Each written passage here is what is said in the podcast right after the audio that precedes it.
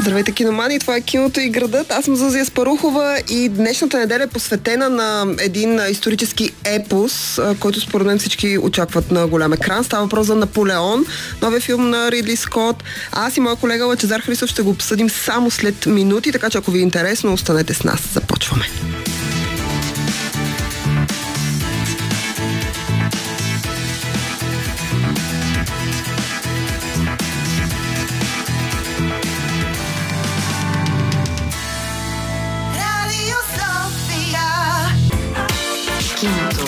Киното и градът. Киното и градът. Това е киното и градът. Аз съм Зузия Сварухова, до мен вече е Лъчо Христов. Здрасти, Лъчо. Здрасти, Зузи, много ми е приятно да те видя. ми е много приятно да те видя и ми е много приятно, че ми гостуваш. Ние от много време планирахме, говорихме преди един месец а, всъщност да направим едно предаване за Ридли Скот, като поводът, разбира се, Наполеон. И имахме възможност двамата да го гледаме малко по-рано преди всички останали. Защото да се почувстваме има... специални. Ние сме специални. Просто се почувстваме леко по-специални в един момент от живота Ние сме спешъл. Та гледахме 2 часа и 40 минути, ако не ме лъже. Толкова. На огромен исторически епос. Хоакин Финик в центъра, Ванеса Кърби в периферията, по средата битки от Френската революция чак до а, така краха и смъртта на Наполеон Бонапарт. И искам да започнем с нещо по-общо, да ми кажеш какво мислиш за филма, какво е твоето усещане за него. Ами, така, имах няколко дни да попремисля какво точно mm-hmm. мисля за филма и да м- така а, го усетя истински. Mm-hmm. И честно казвам, съм с малко смесени чувства от този филм. Ще се опитам да го формулирам последния начин. Смятам, че това е най-добрият филм на Ридли Скот от а, Kingdom of Heaven на Български небесното царство. Нали? Небесно царство, точно така, да. 2006 година. Смятам, че това е най-добрият му филм. От друга страна, смятам, че голяма част, без да съм гледал последния дуел, например, на филмите му след Небесното кралство на, на, на Ридли са доста, доста посредствени и това, че това е най-добрият му филм, не, не говори добре. сам по себе си изключително добър филм. Така че, общо взето, това са ми чувствата а, за филма Наполеон. Сега, разбира се, много неща могат да се кажат. Когато се прави филм за такава личност като Наполеон, аз и заради това не винаги харесвам строго концептуално насочените исторически филми, защото те по презумпция и режисьорите, както знаем, и от лична суета, се опитват а, така да обхванат една личност, една епоха или едно историческо събитие и едва ли не да разкажат всичко за него в един филм, което общо взето непостижимо за Наполеон. Този филм, ако на някой 2 часа и 40 минути му се вижда дългичък, мога да кажа, че той съвсем бегло штрихира някои елементи и моменти от живота на Наполеон, без дори да задълбава много-много в тях има изключително много пропуснати моменти. Сега да не ги изреждам всички, но например кампанията му в Италия, чисто военно, откъдето реално стартира истинската му а, военна кариера, не просто от обсадата в Тулон, която е показана във филма, но цялата му кампания в Италия е пропусната. Това е един много важен момент. Самата Италия като държава в момента съществува до голяма степен в този си вид и благодарение на кампанията на Наполеон там и много други моменти са пропуснати. Както казах, не мисля, че личност като Наполеон може да да се направи филм, който да обхване абсолютно всичко от живота му. Така че ако приемем, че това не може да бъде недостатък, филма не е, може би, чак толкова лош, колкото биха го възприели някои крайни фенове на Ридли като режисьор, на историческото кино като жанр а, като цяло трябва да кажем, че ако действително се прави нещо с претенцията да изчерпва епохата, тук Френската революция, не знам да издавам ли спойлери за Абсолютно, смисъл съвсем, съвсем леки спойлери, тъй като сега ще кажа защо. Защото това е нещо, което се е случило края на 1700-та, началото на 1800-та година. Освен това сме го учили по история и някак си да, трябва да знаят тези да, неща. филма започва, например, един спойлер, една от сцените, това не знам, може да прозвучи притеснително, които най-много ми харесаха mm-hmm. във филма е с гилотинирането на Мария Антуанета. Искам да кажа, че това е любимата ми сцена. Има и още една, която страшно много харесвам бойна сцена, но тази ми е сред фаворитите. Предполагам, че битката при Аустралиц ще защото тя действително е впечатляваща. За нея ще поговорим малко по-късно, но mm-hmm. да, филма започва а, с гилотинирането на Мария Антуанета на фона на ведра френска песничка, която не знам коя имам, смятам да я намеря и да си я слушам. Саундтрака беше добър факт. А, и това е нещото, което се хваща от френската революция, плюс е загатнато с няколко съвсем кратки штрихи от реч на Робеспиер, който също е гилотиниран, трябва да кажем, но това е от Френската революция, действително един филм, който хваща тази епоха, в която реално Наполеон младените му минават в онова размирно време. Френската mm-hmm. революция е фундаментално събитие в човешката история, което да. променя цялата история, която и до днес а, живеем, както се казва. Самото формиране на политическото, либерално, консервативно, дясно и ляво и да не изпадам повече подробности, mm-hmm. се случва по това време. Точно така. И филма няма и, и 20 часа, и 50 часа да е филма няма как да изчерпи епохата. Това си мисля за филма. Като цяло предполагам, че ще стане дума и за Хокин Феникс, разбира се, който влиза в главната роля. Аз честно казано дали защото фигурата на Наполеон е толкова мащабна и за да влезнеш в нея се изисква да влезеш много различни роли. Мен Хоакин ми се губи малко в този филм. Между другото, това е друго, много мнения на... Тъй като ние имахме възможност да го гледаме с а, други хора и а, моите приятели от операция кино, някои от тях са на твоето мнение, те не харесват Хоакин Феникс в тази роля. Аз, аз нямам проблем с него по простата причина, че смятам, че спрямо материала, който му е даден, смятам, че Хоакин седи добре. Това, което аз харесвам в Наполеон, Напълно съм съгласна с това, което ти казваш. За исторически филм, който се опитва да обхване огромен период от историята. Това е наистина огромен период от историята. И освен това е важен период от историята не само на Европа, ами на целия свят и начин по който се формира политиката като, като такава и начин по който Европа изглежда днес е благодарение на тези времена. Тогава Франция, Англия, Италия, Русия, конфликтите, които се случват по това време. Случилото се в 20 век с двете световни да. войни, това разбира се не е весел извод. Mm-hmm. Няма нямаше да се случи, ако не бяха, те така го наричат исторически периода на Наполеоновите войни. Да. И а, това, което на мен ми хареса в а, филма е факта, че той не взема никаква политическа позиция, т.е. той е много индиферентен спрямо, а, спрямо това да залита в някакви крайности, ами е много по-дистанциран и това въжи за самия образ на Наполеон Бонапарт, абсолютно дистанциран а, спрямо това, което, за което разказва. Аз искам да направим една пауза и да продължим след минути и да говорим малко по-подробно за Хоакин Феникс и за Ванеса Кърби, които всъщност играят двете главни роли и в момента промотират филма. И а, разбира се малко повече и за бойните сцени, които според мен са доста впечатляващи. Останете с нас. Това е киното и градът. Аз съм Зузия Спарухова. До мен е Лачезар Христов от Радио София. Двамата говорим за Наполеон, най-новия филм на Ридли Скот. И изобщо за Ридли Скот като режисьор, защото той е мащабен режисьор. Сега ще излъжа, мисля, че на 85-88 години. 37 набор ще стане на 86, буквално на 30 ноември, мисля, че му е рождения ден. Окей, okay, значи след няколко дни той става на, на 86 години. За човек, който 80 е плюс години, аз смятам, че Ридли Скот все така работи с размах. И а, и това, за което искам малко повече да разкажеш ти, от твоя гледна точка, защото пък Лъч е огромен фен на Ридли Скот, а, е за бойните сцени в Наполеон, които поне за мен ти вече спомена Мария Антуанета и нейното обезглавяване, с това стартира филма. И оттам насетне се впускаме в едно препускане през историческите събития, като някои от битките са презентирани с а, така много мащабни сцени, някои моменти, както ти каза, вече са пропуснати от историята. Аз като цяло смятам, че на Ридли един от основните проблеми в цялата му кариера, че с прекалено голям мащаб се опитва да. Той винаги е с размах, той е така. А, но за него ще поговорим конкретно като режисьор малко по-късно. Mm-hmm. Само преди да кажа за битките, да се върна малко. Аз също не смятам, не съм впечатлен от ролята на Хоакин Феникс, mm-hmm. но не смятам, че това е най-основният проблем на филма. Да. Едното нещо го казахме вече, че тематиката е такава, че просто няма как да бъде изчерпана и колкото е дълъг филма, той в един момент ще изглежда недостатъчен, че има нещо недоизказано, че има нещо. А това е много дълъг период. Говорим за 1700, сега тук ме поправи 90, 93-та да до... кажем от финалните стадии на Френската революция, mm-hmm. които са точно тогава и 20 години нагоре до битката при Ватерло, която е 1815. С която вече започва финала на кариерата, така военната кариера на Наполеон Бонапарт, когато той вече отива в изгнание и така нататък и така нататък случват хиляди неща. Но, но дори филма след това продължава филма. Блуждае между историческите моменти, мащабните битки, за mm-hmm. които ще поговорим, личните взаимоотношения между него и Жозефина, които са, по-моему, доста инфантилно предадени. Там има няколко аспекта, които основно са засегнати.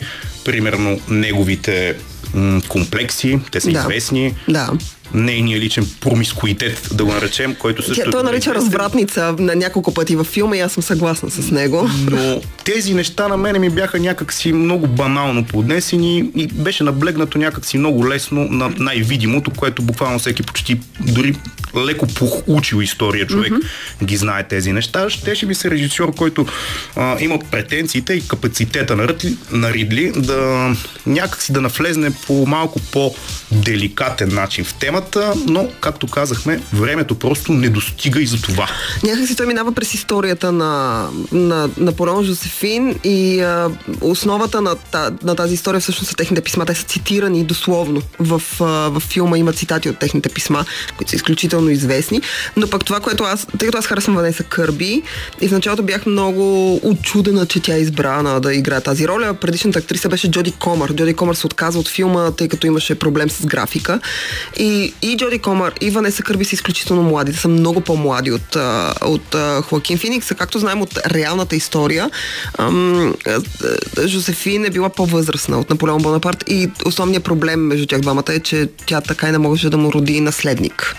И тя беше някакси така претупан образ. По-моему, Ридли това е малко странно, защото той е известен като много феминистки режисьор. Mm-hmm, той харесва жените. Първите главни роли давани на актриси по време, когато жените са били предимно сексуални обекти в филмите и за нищо друго не са служили. А, по-нататък ще поговорим за това. Това е режисьор на Телма и Луис, все пак. Това е режисьор на Телма и Луис. Това е режисьор, който прави Сигурни Уибър звезда и то в да. екшен филм Жена. О, да, о, да, о, да. Добре, а, да се върнем на бойните сцени, моля те. Кажи ми, коя ти харесва най-много и какво харесваш в тях? Освен мащаба. Мащаба е огромен и... Мащаба е огромен, чисто визуално някои от тях изглеждат много добре. Факт, въпреки че някак си цялостно можеше всички да изглеждат много добре, което не мисля. Австралиец бие всички по всички показатели. Mm-hmm. Четири са основните сцени бойни в а, филма, така за хората, които си падат по такива батални сцени. Има хора, които действително обичат да гледат mm-hmm. филми именно заради това нещо. А, превземането на Тулон, а, когато той от един прост войник с много нисък ранг като офицер става директно бригаден генерал. Да. След това са битката при Австралия, за която споменахме. Много набързо е штрихирана битката при Бородино и финално Ватерло е някакси, когато трябваше да бъде нали, съвсем избухването на края да. на филма. На мен тази битка по-ми бледнееше спрямо на тази на Австралиец, която действително е много добре снимана, много добре измислена, показва точно това, което а, някак си ми се ще повече да беше нюансирано във филма личния гений на Наполеон, който е бил военен гений. Да. А, а, там се вижда някакси как точно той изчаква и постепенно хваща в капана на своята тактика противниците и битката е действително много добре засната. Просто хората, които обичат такъв тип кино, такъв тип сцени, такъв тип гледки, ще, останат доволни чисто на визуално ниво от това, което виждат. Тя е дългичка, така че да, има какво да се види. А, честно казано, да, повече такива моменти ми се искаше, които да наблягат на личността на Наполеон, но не пречупана през комплексите му от детството и някакви негови лични несигурности, защото да, има ги тези моменти. Той е бил дълбоко ги, да. несигурен човек да, и това да. до голяма степен се дължи свърх амбицията му като генерал, като полководец. Като и това в крайна сметка е нещо, което го събаря накрая. Той просто прекалено много жертви. Той минава през хората като някакъв танк. Има една такава без... реплика към края на филма, че той казва там на едни деца че винаги би признал грешката си, само mm-hmm. че никога не греши. И мисля, да. че това е основното нещо, върху което по, ако беше фокусиран филма, ще, ще да го направи по-добър. И в този смисъл Хоакин Феникс. И вече започна каза няколко думи за Хоакин Феникс, но е, така искам още малко да поговорим. Ти не го харесваш толкова в тази роля. Аз вече чух, че това според някакви хора е най-слабата му роля, а, защото няма диапазон тук. И това, което пък аз харесвам в тази роля, именно и това изпълнение Хоакин Феникс. Първо, Хоакин Феникс може да има слаба роля, просто защото е много добър актьор. Но тук той е много дистанциран изключително студен в, а, и абсолютно равен във всичките си сцени, независимо а, дали играе на бойното поле или играе с своята любима. Макар, че смятам, че между него и Ванеса Кърби има чудесна химия. Много добре ми седяха на екран. Не съм чак толкова крайен да нарека ролята безумно слаба по-скоро на мен ми е губеща се и предвид обстоятелствата, дългия филм, сложни политически mm-hmm. контекст, факта, че то от него се искат много неща да направи и да покаже Наполеон в различни светлини, нещо, което не мисля, че успява да го направи, но да, някак си според мен не съм сигурен, често казано, че и той е най-подходящия актьор за точно тази роля на Наполеон. Тук, за да приключим темата на Наполеон, имам няколко любими цитата онлайн, които се появиха. Един е на Ридли Скот, който те му казват някои от историческите събития, вие сте спекулирали върху тях и той казва, тези хора, които смятат, че аз не съм се справил добре и не съм ги показал достоверно, били ли са там? Не са били. Значи няма какво да говоря, това е едното. Второто, така казва, французите не харесват а, този филм и тук те французите не харесват дори себе си, а Хоакин Феникс, когато му казват... Да, верно, да, абсолютно съм съгласна. Те рядко харесват нещо. Те рядко харесват нещо, което е извън тях. Но когато на Хоакин Феникс му казва, че според някои критици той не е подходящ за роля, той казва, абсолютно това не ме интересува. Смисъл, аз съм избран и го играя както аз съм преценил. И аз харесвам това, аз харесвам човек да е уверен. Ам, Правим една пауза и минаваме към някои от любимите филми на Ридли Скот. Ние вече споменахме един-два, а сега малко повече ще споменем. Но това след минути. Това е киното и градът. Аз съм Зузия Спарухова, до мен е Лачезар Харистов. Говорим за Наполеон Бонапарт и най-новия филм на Ридли Скот с Хоакин Феникс, Ванес Кърби, който вече е по кината и може да отидете да гледате. Обсъдихме го преди малко. Ако сте изпуснали, може да си върнете, ако ни слушате онлайн. И минаваме напред към Ридли Скот и неговото творчество. А, ти страшно много харесваш Ридли ами, Скот. Реално погледнато един от любимите ми режисьори. Той е много важен режисьор, бих казал, mm-hmm. колкото и така тежко и помпозно да звучи, но е важна част от историята на киното като цяло. О, да той е част от онази вълна английски режисьори, заедно с Баци. Лека му пръст, той се самоуби като скочи един, от един моз в Лос Анджелис mm-hmm. преди десетина години. Даже малко повече, но да, грубо 10. Там някъде, не, не съм сигурен, 2012 май тогава беше, да. Той беше депресия много дълго време. Ейдриан Лайн, режисьор на култови филми като 9 седмици и половина, Лолита, а, като Алан Кларк, режисьор на филм като Pink Floyd Стената. Изобщо тази група а, английски режисьори влиза в Холивуд в едно време, когато там общо взето са се насъдили блокбъстърите на Спилбърг и те да. вкарват нещо допълнително а, към това, така че самия Ридли, Кот, а, Ридли Скот, тук трябва да кажем, че м, този проект той до някъде го наследява от своя любим режисьор Стенли Кубрик, който да. в 70-те години има идея да прави филм за Наполеон, но поради ред причини тя не се е осъществила. Вместо това прави Бари Линдън, един филм, който е също за онова време. Да. Много красив визуален филм. Впрочем, Ридли Скот, първият му филм е по темата на войните на, на, по времето на Наполеон. Филма се казва Дуелистите от 77 година и така всъщност стартира кариерата му в киното. По това време той е много продуктивен, прави една от най- всеобщо мнение определени най-хубавите реклами на, на всички времена. 1984 година за IBM Macintosh. Да, ако не сте гледали, има и онлайн, между другото, в YouTube може да откриете чудесно. Това е на проекта прав. на Стив Джобс, излъчена с рекорден брой гледания тогава на Супер Бол. Това е финал mm-hmm. в американския футбол. Та той влиза в Холивуд в едно много подходящо време, където в началото филмите му не са много добре приети. Пришелеца, разбира се, основополагащ филм в научната фантастика. Споменахме да. Сигърни Уивър, която за тези години действително да сложи жена като централен персонаж и то в екшен филм е било много смело решение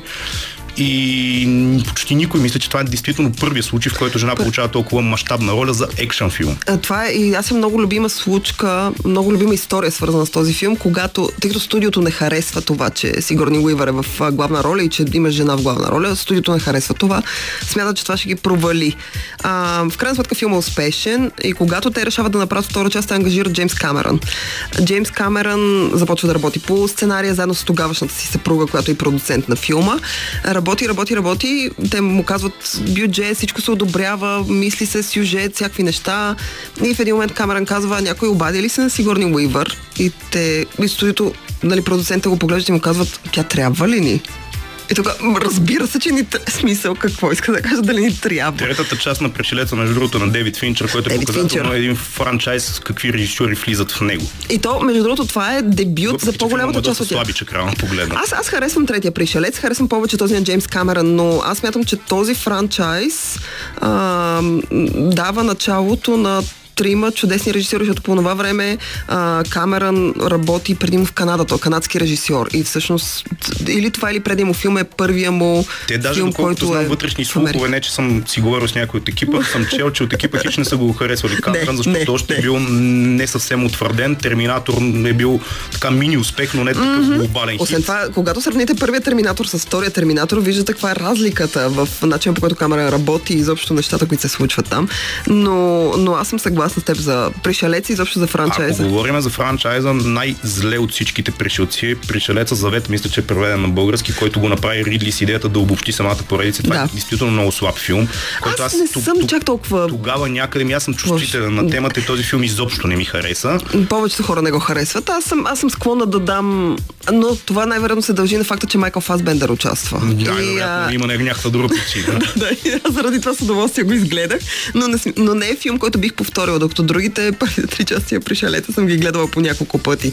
А, искам да ми кажеш любимите си филми на... Любимия филм без абсолютно всяко съмнение Blade Runner оригинала, който според мен е един от най-силните филми изобщо в историята на киното. Да. Филм, който между другото изобщо не е бил харесан, когато излиза и Не, всичко. той мисля, че е бокс офис провал, освен това. Освен това, филма е по една книга на Филип Дик. Те много обичат в научната фантастика да го филмират него. И Да. доста често, понеже според мен Филип Дик, без да ми се обиждат феновете му, не кой знае какъв писател, това е един от примерите много редки в историята, които могат да бъдат дадени, където филма многократно превъзхожда книгата като литература, просто, просто да надхвърля като мащаб. Това е филм, в който мога много да говоря за него, но съвсем накратко това е филм, в който няма една сцена с реална светлина. Всичко е мрак и неони, всичко е много имагинерно, всичко е много философско, обединява научната фантастика с един нов жанр за времето си, киберпънк се казва той. Да.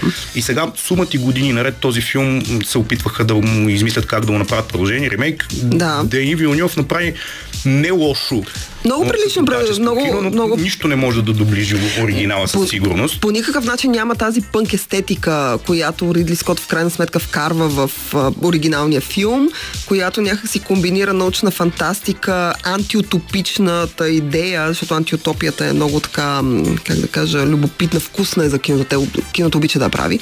Но всички тези комбинации всички тези елементи по някакъв перфектен начин се преплитат в Blade Runner. Това го нямаше при Вилниов. При него беше повече така по-поетичен, ако мога да се изразя един Blade Runner. Той заради това също е не особено успешен в бокс офиса. Аз смятам, че опита му беше добър все пак. Да, чудесен А, филм, аз годините го след това. Ридли имаше редица залитания. Телма и Луис ти е споменат със сигурност трябва да се каже този филм. А, да. Защото освен, че е върха на феминизма, две главни женски роли, там и Брат Пит се появява за първ път Това е дебюта. гола сцена. Дебюта на брат Пит в киното е във филм на Ридли Скот, в който той играе нещо като Жиголо, който ограбва И той има точно една сцена, където е гол и след това става звезда. Да, той е гол и става... Е, това е. Искам да продължим с Ридли Скот и другите любими филми, защото аз съм няколко, сред които и Гладиатор. А, но само след минути направим една пауза. Това е киното и градът. Аз съм Зазия Спарухова, до мен е Лачезар Христов от Радио София. Говорим си за Ридли Скот, поводът е Наполеон, който вече е по кината. Говорихме за любимите ни филми на Ридли Скот и хората някак си... Ти, ти каза, че не си гледал последния дуел, аз съм го гледала. Последният дуел е много приличен филм. Имам приятели, които го харесват доста, но то мисля, че при тях проблема и причината, не проблема, е не толкова кино. Причините, те са така исторически фенове, mm-hmm. а той хваща също един исторически момент. Да, исторически период обхваща, но има един, един лек а, императив в него, който аз не ми допада. Няма да говорим за последния дуел, той е прекалено нов. Ще се върнем по, по, по-назад във времето. А, ти спомена Телма и Луис. Аз пък искам да спомена другия доста феминистки филм на Ридли Скот това е Редник Джейн. Да, той е от 90-тарския му период, 90-тарския период, да. Ридли леко се е пооттеглил, малко леко и пообиден от някои неудачи в бокс офиса, преди да избухне с гладиатори да се върне Да. много на топа на устата. Да, да. Винаги, както споменах малко по-рано в предаването, един от основните лично за мен проблеми е неговата така лека мегаломания, която се опитва да хваща мащабни теми и да вкара всичко в тях. Пример за такъв филм е най-вече според мен 1492 The Conquest of Paradise с Жерар Депредио като Христофор Колумб. Това е един доста неумел опит да се разкаже едно от най-важните също събития в историята на човечеството, именно откриването на новия свят. Да, Та, да. Този филм е малко турлюгювеч, има една такава българска дума, където Аз го обичам. много неща са вкарани, обаче всичко е станало това, манджата не е станала много хубава. Искам да кажа, че този Тирлю Гювеч, а, за който вече говори, се появява точно една година след Телма и Луис. Телма и Луис, независимо. Аз сега в момента не мога да се сетя дали той е бокс офис, успех или провал, не мога да кажа. И предвид парите, които са генерирани в него, сега няма да цитирам цифри, но не е успех голям със сигурност. Не е голям успех, окей, но той е много важен за киното, не само за жените в киното. Жените имам предвид като образи, а не като работа. А, жените като образи в киното, но е изключително важен. И Днес той си е поп-културна легенда и хората го гледат. Много хора са се опитали, включително и българското кино се опита да го повтори, но... Тук говорим Уви. за Телма и Луис, само да кажем. Да, за Телма и Луис, не говорим за- филма за Кристофор Колумб. Не Христофър Колумб. А, но А, филма за Христофор Колумб се появява една година след това. А, всъщност само една година е разликата между двата и погледни а, колко жанрово различен е той. Той има още един 90-тарски филм, който е леко нелеп. White Skull се казва, къде действието се развива с едни юноши на една лодка, пак по реална история, която потъва в буря. Но А, Бяла буря го бяха превели. Бяла буря, да. Бяла буря, окей, на български. А, това му е така по-притихнал период, преди да се появи Гладиатор, който със сигурност е един от филмите на детството ми. И аз много си го обичам, въпреки че в него също има доста исторически нелепици, някои неща са е. експонирани, но това, което понеже ти го цитира, как дали са били хората по време на Френската революция, по времето на Наполеон, за да знаят дали това наистина се е случило, аз далеч не смятам, че историческите филми трябва да бъдат учебници по история, където Да. всяка една страница да е заснета на отделна сцена и това да учи. Ето пример, за понеже спомена, че искаш и за други исторически филми да си mm-hmm. поговорим. Филма Амадеус на Милош Форман е Да. 90% пълна фантасмагория. То е абсолютна спекулация даже върху така спекулацията. Така е описан върху като синопсис е дадено това, че това е фантазия. Да, да, но да. въпреки това много хора, половината неща или повече от половината, които знаят за Моцарт, са дължат на този филм и Салиери изобщо не е такова в нещо в историята. Впрочем, това е единствения филм, мисля, в който двамата мъже са номинирани едновременно Да. за главна мъжка роля и Ейбрахам печели. Да. Да. Печели, то, той прави филма всъщност. Да. И а, а, аз съм съгласна тук с, а, нали, с Амадел, с паралела с Амадел, с който направи, когато говорим за Гладиатор, тъй като аз не съм най-големия почитател на костюмните филми, т.е. на историческите драми. Има нещо от, в мига, в който слезеш много назад във времето, аз просто ме губиш, като не мога да го гледам. Не ми е интересно, не ми е достоверно, всичко ми е бутафорно.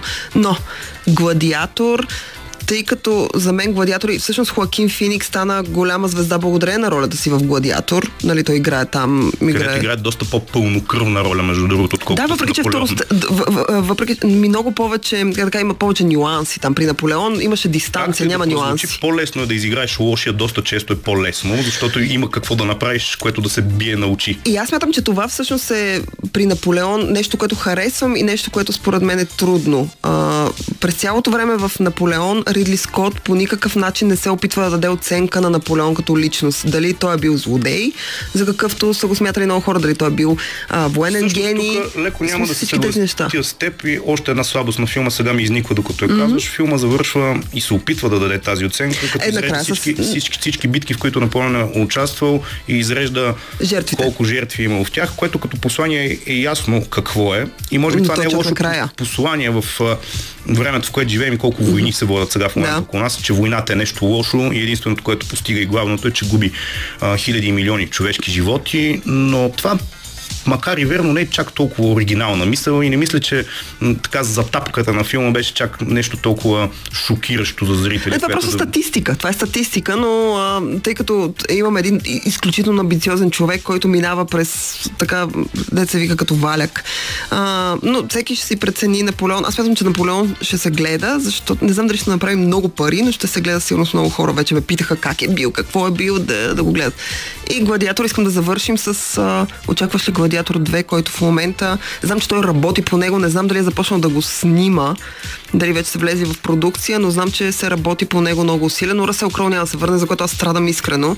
Че ще Но- го гледам този филм, ще го гледам. Дори самия факт, че първия филм ми беше любим като дете. Много аз ще ме накара обичам. да ида да го гледам. Това, което видях аз и може би това е позитивно послание за феновете на Ридли Скот е този филм, въпреки повечето му слабости, които ми се набиват на очи, според мен е до някъде завръщане към по-добрата форма Да. на а, Ридли Скот, което пък ще ме накара да гледам последния дуел, за да видя дали това е тенденция или е просто И, има го, има го това, някак, да. някакви проблясъци и макар не най-добрият му филм, който със сигурност няма да остави точно с това да бъде запомнен, а, да, Гладиатор 2 ще бъде интересно на къде вървим. Гладиатор Вървим, имам предвид ние и Ридли.